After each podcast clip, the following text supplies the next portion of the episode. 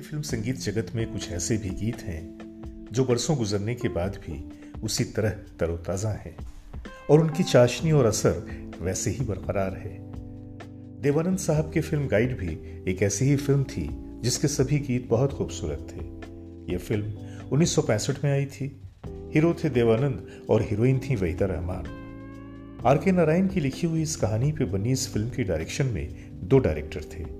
एक तो गोल्डी, यानी विजय आनंद, और दूसरे टैड डेनियल लेवंस की और संगीत था सचिन देव बर्मन जी का गीतों से सजी इस फ़िल्म में ग्यारह गीत थे, और इन गीतों में आवाज़ें थी लता मंगेशकर, मन्ना डे, किशोर कुमार, और बजाते खुद एस टी बर्मन साहब की। इस फ़िल्म में लता जी की आवाज़ में चार गाने थे, किशोर जी की आवाज़ और लता जी की आवाज़ का एक डुएट भी था, और मन्ना डे जी की आवाज़ में एक नगमा, और एस टी बर्मन साहब की आवाज़ में दो गीत थे, वहाँ कौन है तेरा मुसाफिर जाएगा कहाँ? और अल्लाह मेघ दे, पानी दे।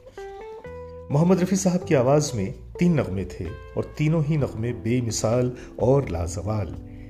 क्या से क्या हो गया बेवफा तेरे प्यार में? तेरे मेरे सपने अब एक रंग हैं। ये गाना रफ़ी साहब को भी बहुत पसंद था और दिन ढल जाए, हाय रात न जाए।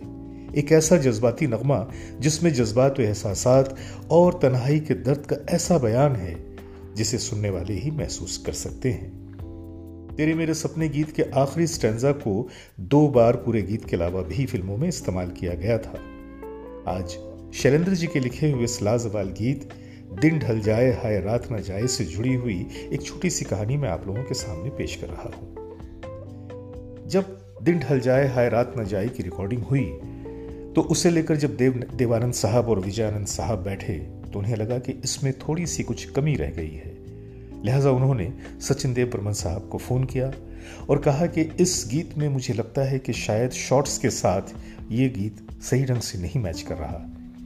ऐसा लगता है कि शायद हमें इसे दोबारा रिकॉर्ड करना पड़ेगा।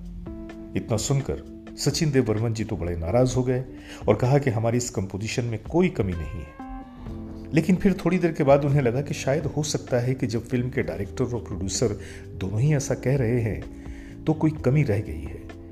उन्होंने दोबारा फ़ोन किया और फ़ोन करने के बाद कहा कि आप लोग एक हारमोनियम का इंतज़ाम कीजिए, मैं आ रहा हूँ। और उसके बाद Sachin Dev Burman ji sun in sand hotel पहुँचे, जहाँ पे देवानंद साहब के लिए एक कमरा हमेशा से बुक रहता था। जब वो लोग बैठे तो सचिन देव को भी लगा कि शायद इसमें कोई कमी रह गई है और आखिरकार ये फैसला हुआ कि इस गाने को दोबारा रिकॉर्ड किया जाए। दूसरे दिन रिकॉर्डिंग की डेट रखी गई और रिकॉर्डिंग शुरू हुई। रफ़ी साहब आए तो बड़े परेशान थे। उन्हें लगा कि शायद मुझसे कोई गलती हो गई है गीत गाने में, शायद इसी वजह से इस गीत को दोबारा रिकॉर्ड किया जा रहा है। तो देवानंद साहब ने बताया कि नहीं, ऐसी कोई बात नहीं, बल्कि इसमें, इस सबब की बिना पे हम इसे दोबारा रिकॉर्ड कर रहे हैं। गाना दोबारा रिकॉर्ड हुआ और बड़ी ही खूबसूरती के साथ हुआ। गाना रिकॉर्ड होने के बाद जब देव देव साहब ने रफ़ी साहब को कंपनसेशन का लिफाफ देना चाहा तो उन्होंने लेने से इनकार कर दिया और कहा, मैं तो इस गीत के पैसे ले चुका हूँ और एक ही गीत के दो बार पैसे में कैसे ले सकता हूँ?